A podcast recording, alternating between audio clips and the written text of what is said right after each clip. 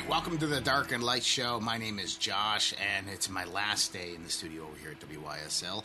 And I'll be heading back to Colorado next week. You guys will be uh, hearing uh, probably a repeat show the next uh, Monday and Tuesdays just because I will be traveling. But hey, nothing wrong with that because we do some good shows here. We do some good shows here. And this weekend is uh, what I consider the best weekend in American history. This is this is the the weekend. This is what we all wait for all winter long, right? Some people say, "Oh, Memorial Day." No, I say July 4th weekend. That is the best weekend to be an American. You know, 4th of July weekend. We, we celebrate it with fireworks, with barbecues, with friends, with family. And uh, that's not a lot, of, not too much different than how it was celebrated 220 years ago. You know, July 4th has been around for 220 years. The, for actually, the 219 years. The, the first celebration was in Philadelphia in 1777. First com- commemoration. And, uh, you know, it, it's interesting how the 4th of July got started. See, John Adams actually wanted it on July 2nd, because on July 2nd, 1776, is when they actually voted for the resolution to adopt the Declaration of Independence, which was penned by Thomas Jefferson and a few others, but predominantly by Thomas Jefferson. The 13 colonies came together in the Continental Congress and approved it and declared their independence from a tyrannical and oppressive monarchy, King George. You know, there's a lot of history behind the American Revolution. The initial battles of the American Revolutionary War broke out in April of 1775. Few of the colonists desired to, to complete independence from Great Britain, and those who did were considered radical. Man, doesn't that ring true today, huh? That, that rings incredibly true today.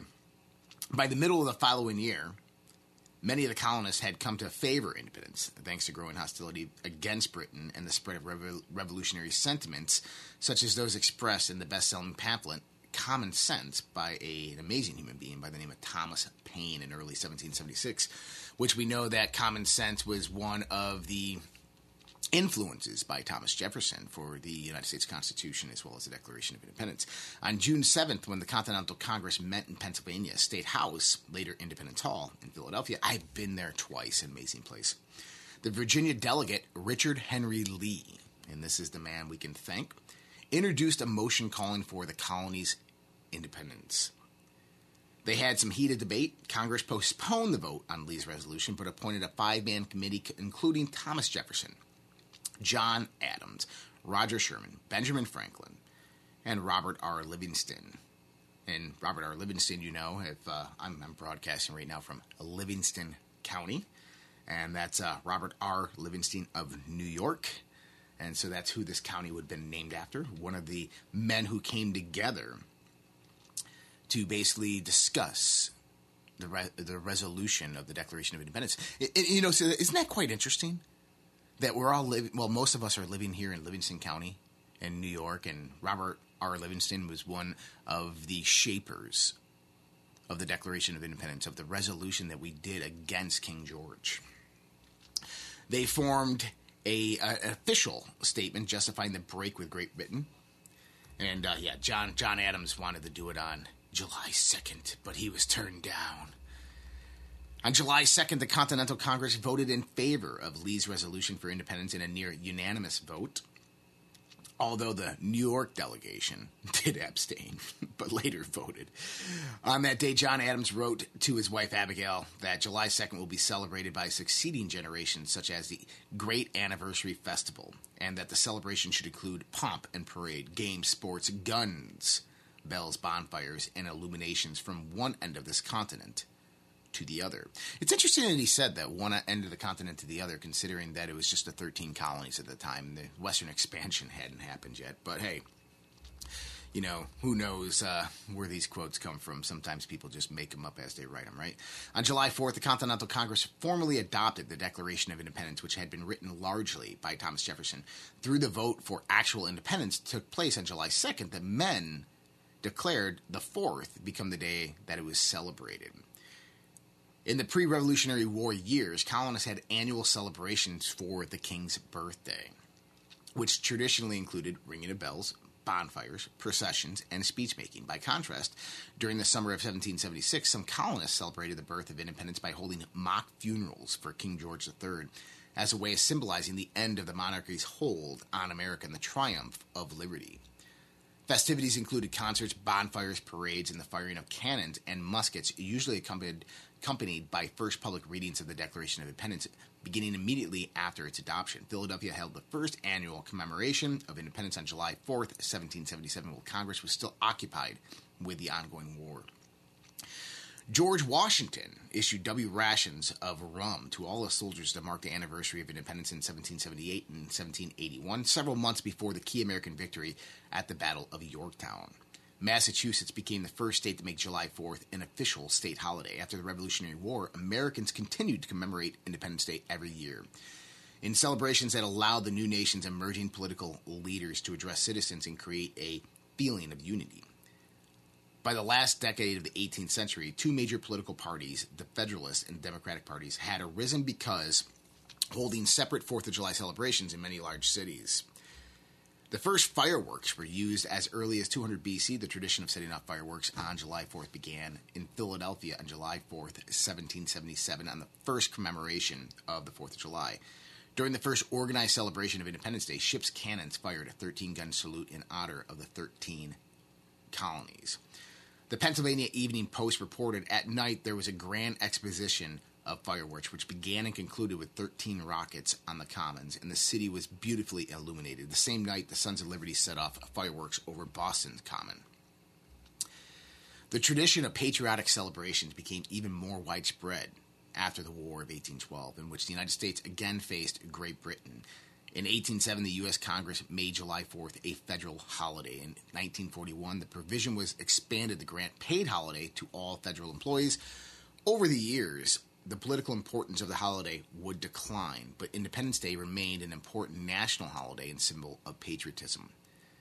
Falling in midsummer, the 4th of July has since the late 19th century become a major focus of leisure activities and common occasion for family get togethers often involving fireworks and outdoor barbecues. Most common symbol of the holiday is the American flag, and a common musical accompaniment is the Star Spangled Banner, the national anthem of the United States of America. And really, what we're celebrating is this beautiful document right here in Congress, July 4th, 1776 the unanimous declaration of the 13 United States of America, when in the course of human events it becomes necessary for one people to dissolve the political bands which have connected them with another, and to assume among the powers of the earth the separate and equal station to which the laws of nature and of nature's God entitle them. A decent respect to the opinions of mankind requires that they should declare the causes which impel them to the separation. We hold these truths to be self evident that all men are created equal, that they are endowed by their Creator with certain unalienable rights, that among these are life, liberty, and the pursuit of happiness, that to secure these rights, governments are instituted among men, deriving their just powers from the consent of the governed. That whenever any form of government becomes destructive of these ends, it is the right of the people to alter or to abolish it, and to institute a new government, laying its foundation on such principles and organizing its powers in such form as to them shall seem most likely to affect their safety and happiness.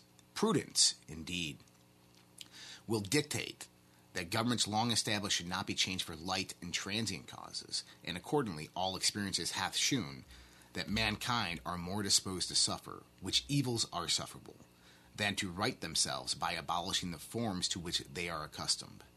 But when a long train of abuses and usurpations, pursuing invariable, invariably the same object, evinces a design to reduce them under absolute despotism, it is their right, it is their duty to throw off such government and to provide new guards for their future security. Such has been the patient sufferance of these colonies, and such is now the necessity which constrains them to alter their former systems of government. The history of the present King of Great Britain is a history of repeated injuries and usurpations, all having an indirect object the establishment of an absolute tyranny over these states. To prove this, let facts be submitted to the candidate world. And then it goes on with the crimes. The I believe there's 20, 27 of them? And by the way, and, and, you know, we, we get this taxation without representation, taxation without representation. Taxation without representation is only one of these 20 plus crimes that King George III was charged with. It starts with, in precedence, he has refused his assent to laws, the most wholesome and necessary for the public good. He has forbidden his governors to pass laws of immediate and pressing importance unless suspended in their operation till his assent should be obtained and when so suspended, he has utterly neglected to attend them. He has refused to pass other laws for the accommodation of large districts of people unless those people would relinquish the right of representation in the legislature, a right inestimable to them and formidable to tyrants only. He has called together legislative bodies at places unusual, uncomfortable, and distant from the be- uh, depository of their public records for the sole purpose of fatiguing them into compliance with his measures. He has dissolved representative houses repeatedly for opposing with many firmness his invasions on the rights of the people. And the list goes on and on and on. So, taxation without representation is a small, small, small faction of this. All right, guys, let's get into the news, and uh, we're going to take a quick break. We'll be right back with more Dark to Light Show. Hey, guys, Josh here. Mike Lindell of My Pillow has been an amazing patriot, supporting President Trump and conservative and Christian values throughout the last four to five years with everything that's been going on. We ask you to go out to mypillow.com and help support Mike Lindell as well as myself and this show, the Dark to Light Show, with using promo code RPP to save up to 66% on your purchase. For the best night's sleep in the whole wide world, visit mypillow.com. The world is becoming more unglued by the day. Local consequences are now showing up. We are seeing sky high gas prices, higher food prices, shortages, and more. How should you respond?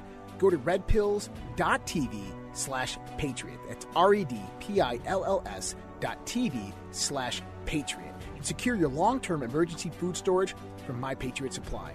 My Patriot Supply is by far the largest preparedness company in America. They're in stock and shipping quickly in unmarked boxes to your door. Their emergency food supplies last up to 25 years in storage. When you need it, it'll be there. Lunches, dinners, drinks, and snacks totaling over 2,000 calories a day. Get free shipping on any order over $99. Again, go to redpills.tv slash patriot. The global financial system is on the verge of collapse. Here in the United States of America, we have rising inflation, rising cost of goods and services from gas to food. We have supply chain disruptions. We have the incompetent presidency of the United States of America running the U.S. dollar into the ground by debasing it by radicalized spending and printing. There is only one thing in this world right now that is a worthy investment that has been the hedge for inflation year after year. Guys, that's gold and silver. Look, I invest in gold and silver, and there's no reason why you should not either. My buddy Dr. Kirk Elliott is an economist and financial advisor, and he is amazing at what he does by helping you get your 401ks, your IRAs, or just helping you purchase gold and silver bullion. You can give him a call at 720 605 3900 or go to getgoldtoday.com and let him know that Josh from the Red Pill Project sent you. Dark to Light with Josh Reed on the WYSL stations. The similarities between King George III's tyrannical hold and grasp on the 13 colonies is very similar in a sense to what is happening today. We have the weaponized DOJ, we have the weaponized court system, we have massive political treason occurring within the, the two houses, the Senate and the House of Representatives. Did you know that the Senate of the United States was never meant to be elected by the American people, but instead by the state legislators? That this was a part of the separations of power. This was a part of the state's voice and the state's rights. But they changed that. They changed that because they understood that they could sway the voter, voter that they could influence the voter. And this occurred around the same time that they made voting basically for everybody, not just people who uh, had various different statures in America. You know, it's it's it's important to remember that the original clauses pertaining to voting in the United States of America meant that you had to be a landowner Now, I think that the, the woke left would call that white privilege today, but uh, it was actually ingenious of the founding fathers to do that. Think about it. A landowner back in the late 18th or early 19th century, these people owned land. And if you owned land, that means that you are utilizing the land to feed your family. You're utilizing the land to earn income. If you're utilizing the land to earn income and feed your family, then you're producing on it. If you're producing on it, that means that you're providing for others as well. If you're providing for others as well, that means that you have to go to a market, a free market, and you have to sell goods or services developed and provided by that land. Which means that you're you're producing the economy of that regional area of where you live. That means that you're helping the development of the United States of America. Not only that, is if you owned land, that means that you would also have to be knowledgeable upon the laws, the laws of the land. And if you're knowledgeable upon the laws of the land, then you would also be very, very interested in what politicians were doing. Not only interested, is heavily involved in what your local politicians were doing what your state politicians were doing and what your federal politicians were doing. You'd be intimately involved because it would affect you in every way, shape, or form.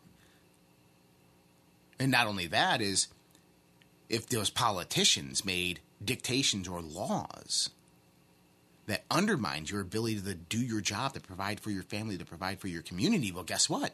You and the community are now involved. If the community's food supply re- has massive reductions for, let's say that back in 1801 they say, "Hey farmer, you need to you need to destroy all your crops. We got too much this year," and that local township begins to suffer. Everybody in that local township would take up arms against those politicians, and those politicians would immediately change that decision and change that law. Th- this was a system of checks and balances that this country originally was founded upon. This has all been ripped apart. The system has been long forgotten. And rightfully so. They don't want you to remember that system. They don't want you to understand why the founding fathers set this country up the way they originally did. It was a system of checks and balances, and the ultimate system of check and balances came from the people. The people, the consent of the governed, the landowners, but you know, it, it's uh, it was the landowners who voted then, and it's still the landowners who vote now. Except they don't vote with ballots; they vote with dollars. The majority landowner in these United States of America are phil- uh, philanthropies, billionaires, and corporations, and they utilize something known as the lobby to vote with their dollars. Supreme Court decision in the early 1920s actually allowed that to occur. So not much has actually changed in America, just the way that that vote is proxied.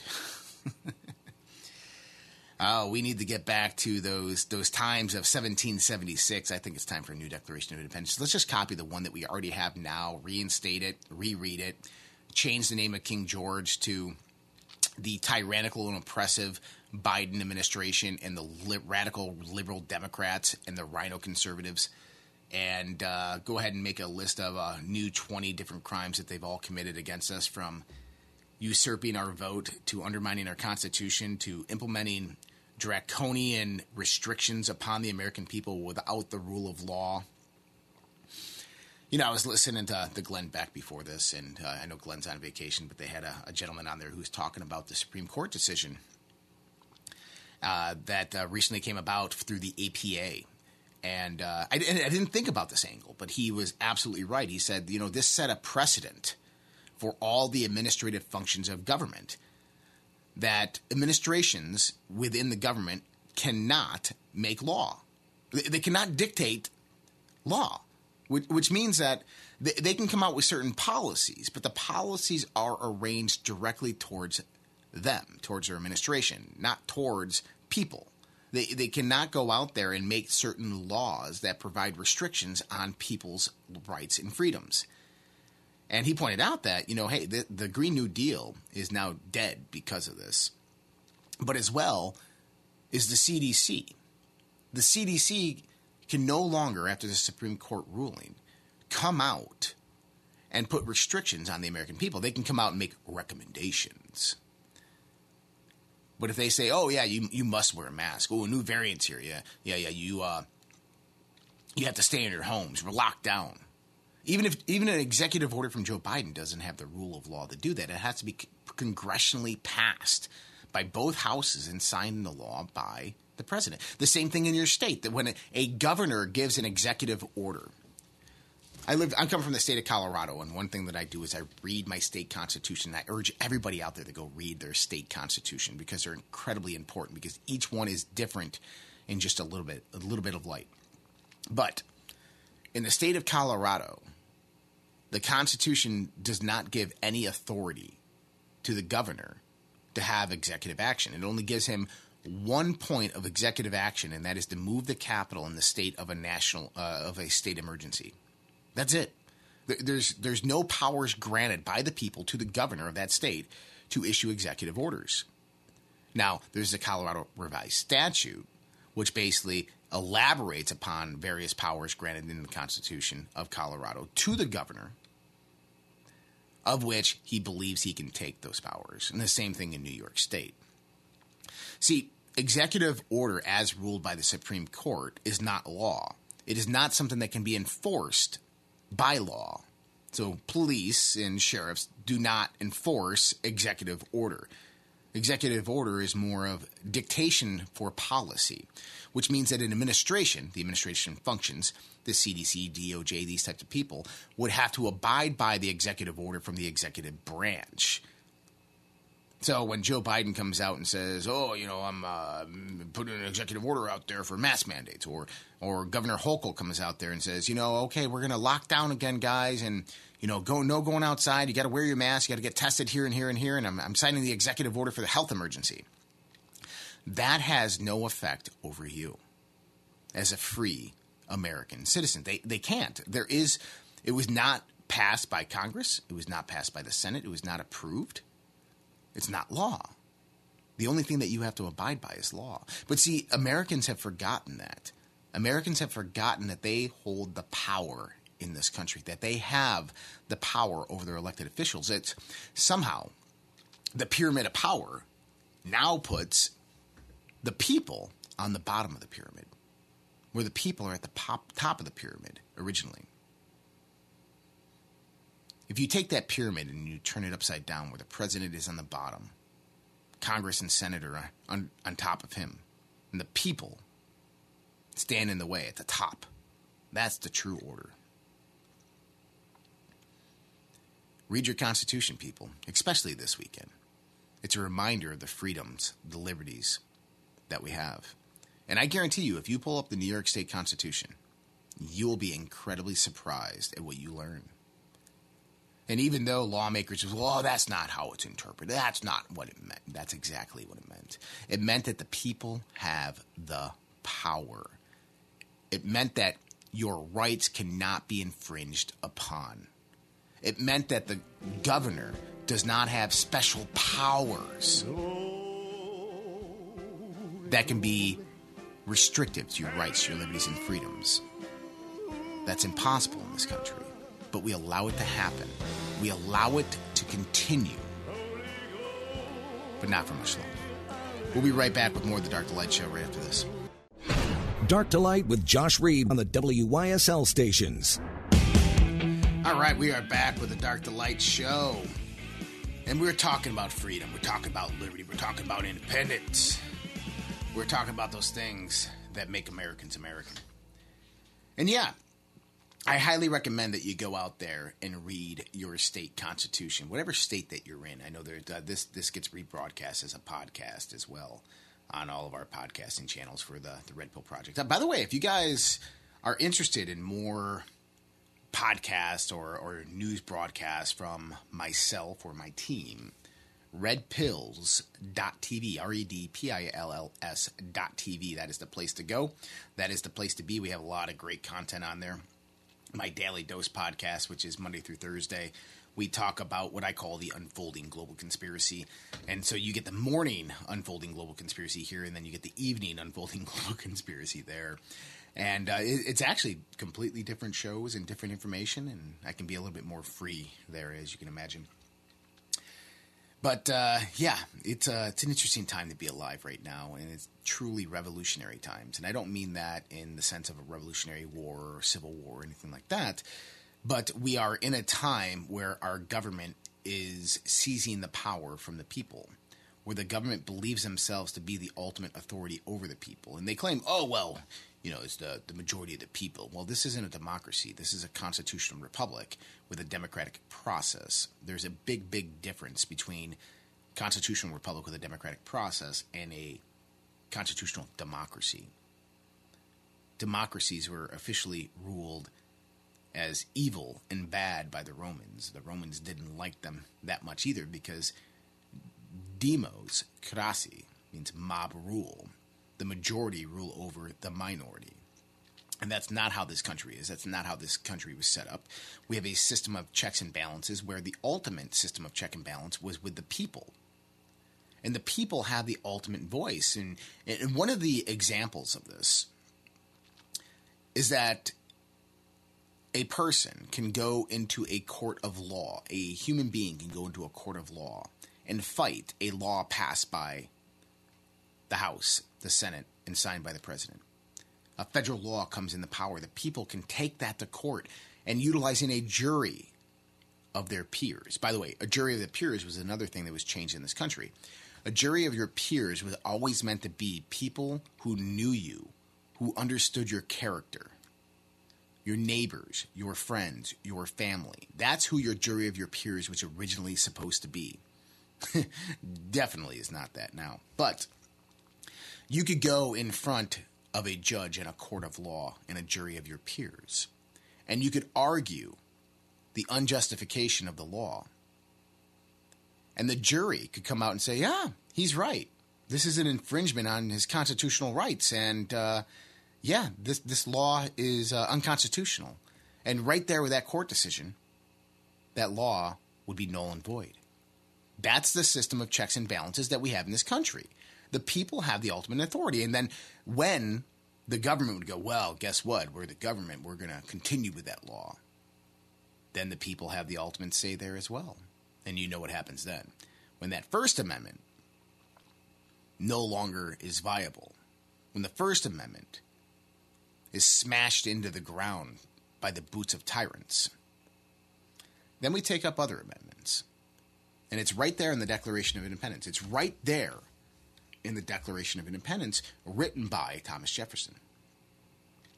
That whenever any form of government becomes destructive of these ends, it is the right of the people to alter or to abolish it and institute a new government, laying its foundation on such principles and organizing its power in such form as to them shall seem most likely to affect their safety and happiness. Prudence, indeed, will dictate that governments long established should not be changed for light or transient causes and accordingly, all experience has shown that mankind are more disposed to suffer, which evils are sufferable, than to right themselves by abolishing the forms to which they are accustomed.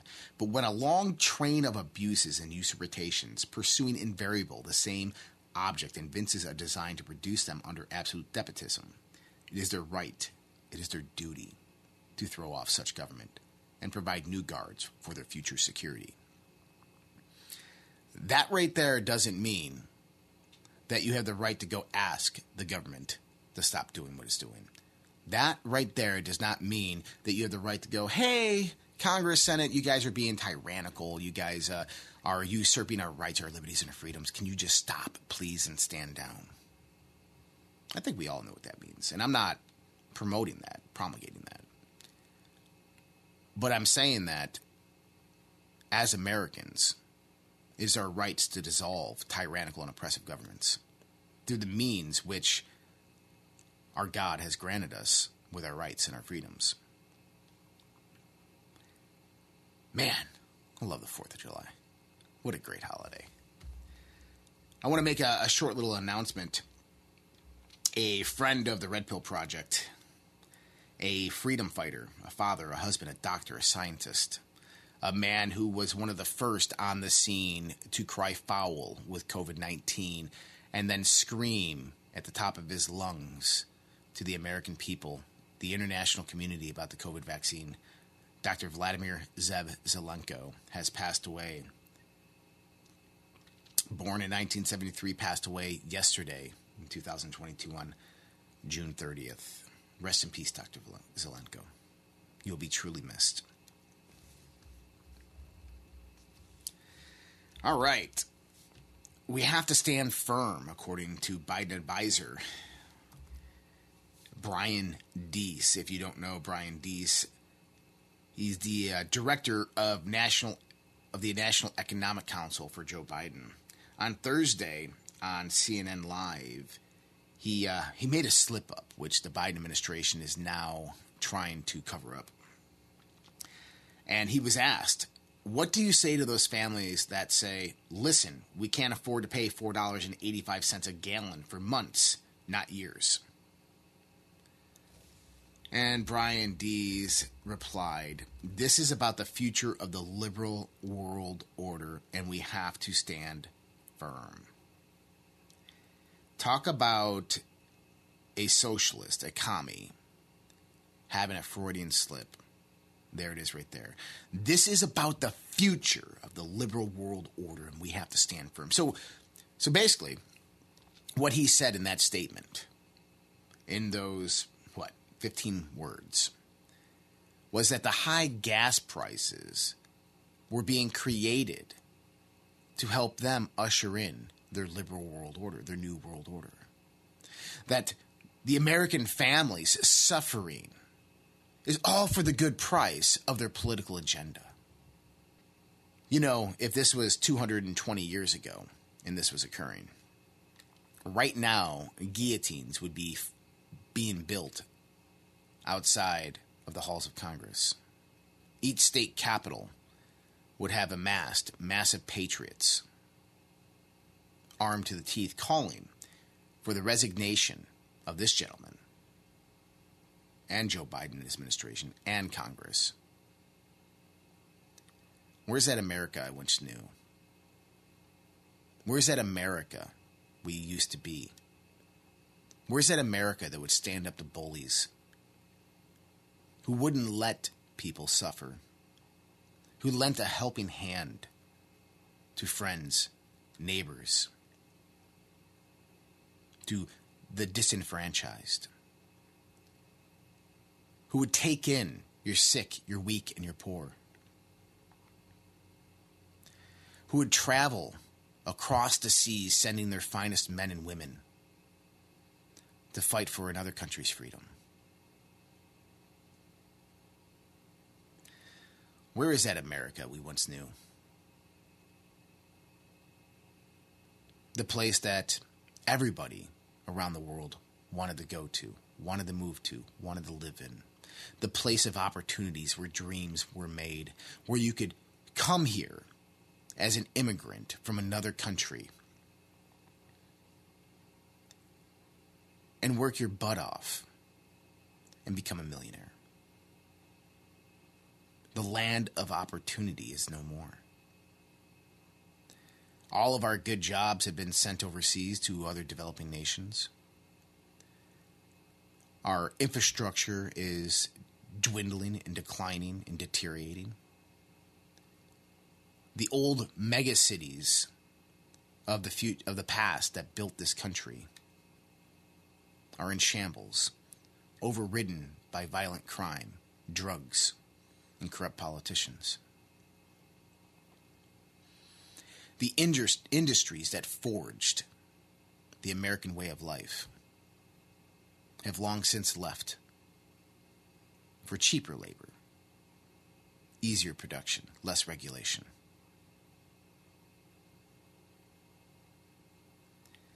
Our education system, which used to be revered around the world for developing some of the top minds in the world that came out with massive periods of innovation, which skyrocketed humanity into this current technological progression, has long since declined.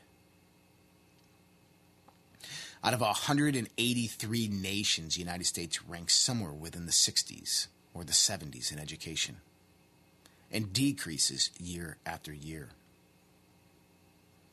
Our children are no longer going to school to learn about the world, to learn about their country, the foundings of freedom. They're no longer learning math, science. Instead, they're being indoctrinated into a system of control. Where is that America I once knew?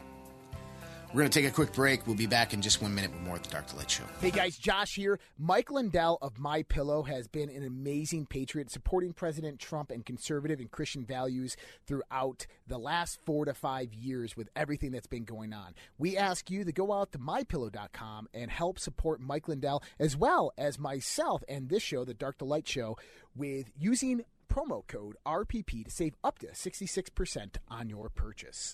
For the best night's sleep in the whole wide world, visit mypillow.com. The world is becoming more unglued by the day. Local consequences are now showing up. We are seeing sky high gas prices, higher food prices, shortages, and more. How should you respond? Go to redpills.tv slash patriot. That's R E D P I L L S dot TV slash patriot. And secure your long term emergency food storage from My Patriot Supply. My Patriot Supply is by far the largest preparedness company in America. They're in stock and shipping quickly in unmarked boxes to your door. Their emergency food supplies last up to 25 years in storage. When you need it, it'll be there. Lunches, dinners, drinks, and snacks totaling over 2,000 calories a day. Get free shipping on any order over $99. Again, go to redpills.tv slash patriot. The global financial system is on the verge of collapse. Here in the United States of America, we have rising inflation, rising cost of goods and services from gas to food. We have supply chain disruptions. We have the incompetent presidency of the United States of America running the US dollar into the ground by debasing it by radicalized spending and printing. There is only one thing in this world right now that is a worthy investment that has been the hedge for inflation year after year. Guys, that's gold and silver. Look, I invest in gold and silver, and there's no reason why you should not either. My buddy Dr. Kirk Elliott is an economist and financial advisor, and he is amazing at what he does by helping you get your 401ks, your IRAs, or just helping you purchase gold and silver bullion. You can give him a call at 720 605 3900 or go to getgoldtoday.com and let him know that Josh from the Red Pill Project sent you. Dark to Light with Josh Reed on the WYSL stations. All right, we are back with the Dark to Light show. And yeah, I had a whole bunch of news to go through, but uh, I enjoy this conversation. I enjoy talking about America. I served my country for uh, just under, well, uh, no Siri, not now Siri. Siri's trying to talk to me. I served my country for just under 10 years. I, I joined the United States Navy um, before September 11th. I left on October 3rd, 2001 for boot camp. I spent uh, some some short time, well, not a short time, a little over a year in uh, various different schools, learning about gun missile fire control systems, combat directory systems, learning about the the various different communication radar guidance systems, all these different electronical and electronic and electromechanical systems that are on naval ships that deal with firing guns and missiles. it was a good time. Then I went to a visit board search and seizure school before I went to my ship, and that's uh, kind of like a a security response force or uh, maritime interdiction force school um, that uh, teaches you how to to go out there and board vessels and uh, detain suspects, kind of like police at sea. And uh, then I went to my first ship, and uh, immediately when I got to my first ship, they told me we're deploying in 15 days. If you want to take leave, take leave now. And I had just gotten back from leave. And I said, no, no, I'm good. I was in San Diego, California. I was little, uh, I was still under 21 years of age at the time. And uh, no, actually, no, I was I was 21. I had turned 21 that December, and uh, so I was 21. I was in San Diego, California, and so I hung out in the city for for a while. And San Diego became uh, one of those great towns that I absolutely love. I lived there for just over six and a half years. But I deployed with my ship, the USS Rentz FFG 46, for the first time, and we went to the Southern Pacific. And uh, we sailed on down there, hitting all different types of ports like Acapulco, Cabo San Lucas, Mazatlan, Manzanillo. Um, it was fantastic, honestly. And I uh, really didn't know what we were doing down there. We had a, a Coast Guard, a law enforcement detachment on board our ship. And the reason we had them with us is because uh, United States military cannot board an international ship in international water, waters. That's called an act of war. So what happens is we raise a Coast Guard flag, which was under the Department of Homeland Security, and now through various different treaties, we are granted the authority to board those ships in international waters in the sense of international law enforcement, and they would utilize military personnel as secondary security backup for those boardings and uh, we came across our first vessel that was suspected of trafficking narcotics. It's called the Monte Carlo. I remember this one. And uh, I was one of the team members that was chosen to go on with the Coast Guard law enforcement detachment.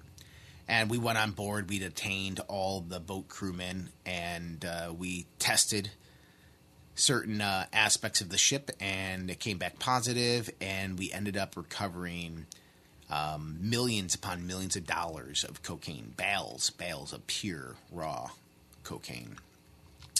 And I started realizing, well, what, what is going on in this world? I didn't, I didn't know any of this stuff was going on. A few weeks later, we uh, were just off the coast of the Galapagos Islands. If you know where the Galapagos Islands are, they have a 100 mile radius around the islands to where you cannot uh, um, go in there with a military ship, but that's where a lot of human traffickers and drug smugglers like to to the, the camp out. And we came across a barge. And a barge, you got to remember, we're in the equator. It's 120 degrees in the air, so 140 degrees on a big metal surface with no top covering. And there was about uh, about 50 children on this barge, and you could tell they had been out there for probably a week and a half, two weeks. Uh, a few of them were back with God, and uh, you know, 14, 13 year old girls pregnant, they had uh, no water, very little food, and they were left there. And you find out that their parents sell them to fishermen who take them out to the sea. They drop them off at a waypoint for human traffickers to pick them up so that they can be taken to the United States of America because the border is wide open and they know they can cross it and get to family members or handlers that are in the United States. And uh, seven out of the ten of these barges that are left out there at these waypoints are never found. This happens every day in the South Pacific. Seven out of the ten of those barges with those children on it are never found. And we found one of them. We found a few of them actually, but this one deployment we found one of them. And we saved those children. We brought them in, and they were just absolutely terrified of us. But they had no idea what they were getting into. They were getting into a a network of crime. They were about to go to the United States of America and be integrated into a human child sex trafficking ring. Children our money to these people, to these criminals.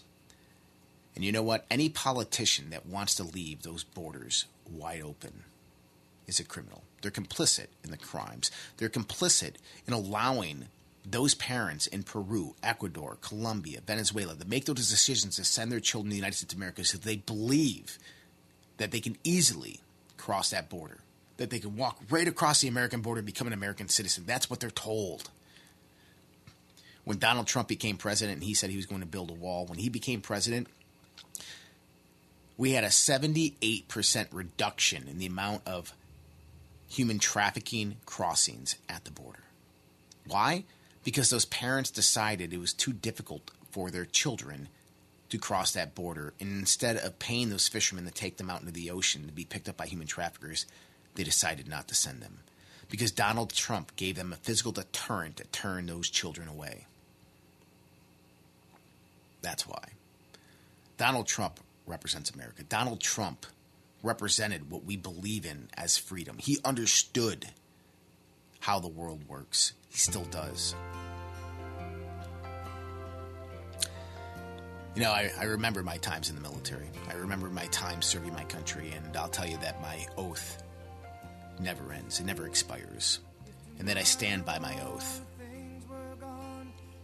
I'll continue to stand by my oath And right now, this is my service. My service is helping to wake up America, helping to restore America to its once great beauty, because America is being brought to her knees right now. She's being brought to her knees and she's bleeding, and she needs our help.